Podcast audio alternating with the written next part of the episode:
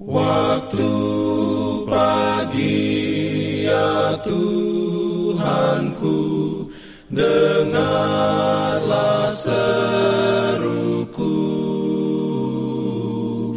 Melayang doa yang sungguh Memandang padamu.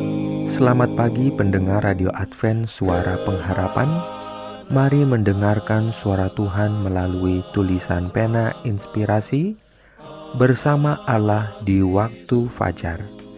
Renungan harian 25 Januari dengan judul Kita harus mengasihi orang lain. Ayat inti diambil dari Matius 22 ayat 39. Firman Tuhan berbunyi, Kasihilah sesamamu manusia seperti dirimu sendiri. Tuhan beroleh rahmatnya diberikannya perlindungan dalam pimpinannya Urayanya sebagai berikut Hukum kasih menuntut pengabdian tubuh pikiran, dan jiwa demi pelayanan terhadap Allah dan terhadap sesamanya. Dan pelayanan ini sambil menjadikan kita berkat bagi orang lain, mendatangkan berkat paling besar kepada kita sendiri.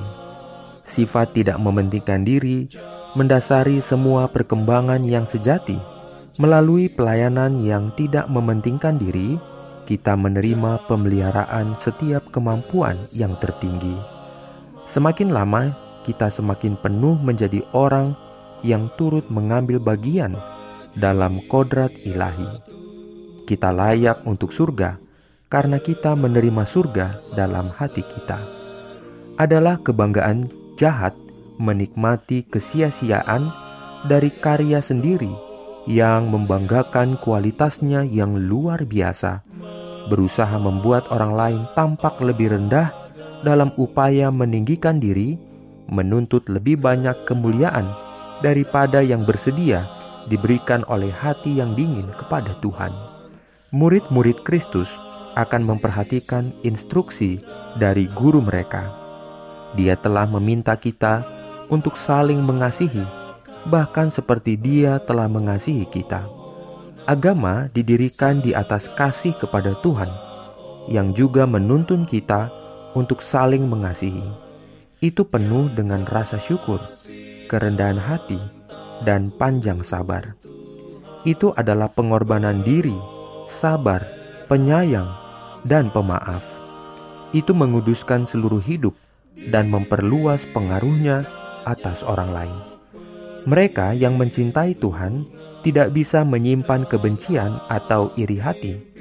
Ketika prinsip surgawi dari cinta abadi memenuhi hati, itu akan mengalir kepada orang lain, bukan hanya karena kebaikan yang diterima dari mereka, tetapi karena kasih adalah prinsip tindakan dan mengubah karakter, mengatur dorongan hati, mengendalikan nafsu, menundukkan permusuhan, dan meninggikan serta memuliakan kasih sayang.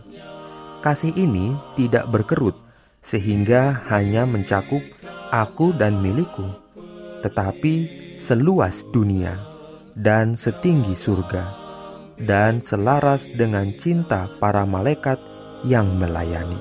Amin. Pimpin aku ya roh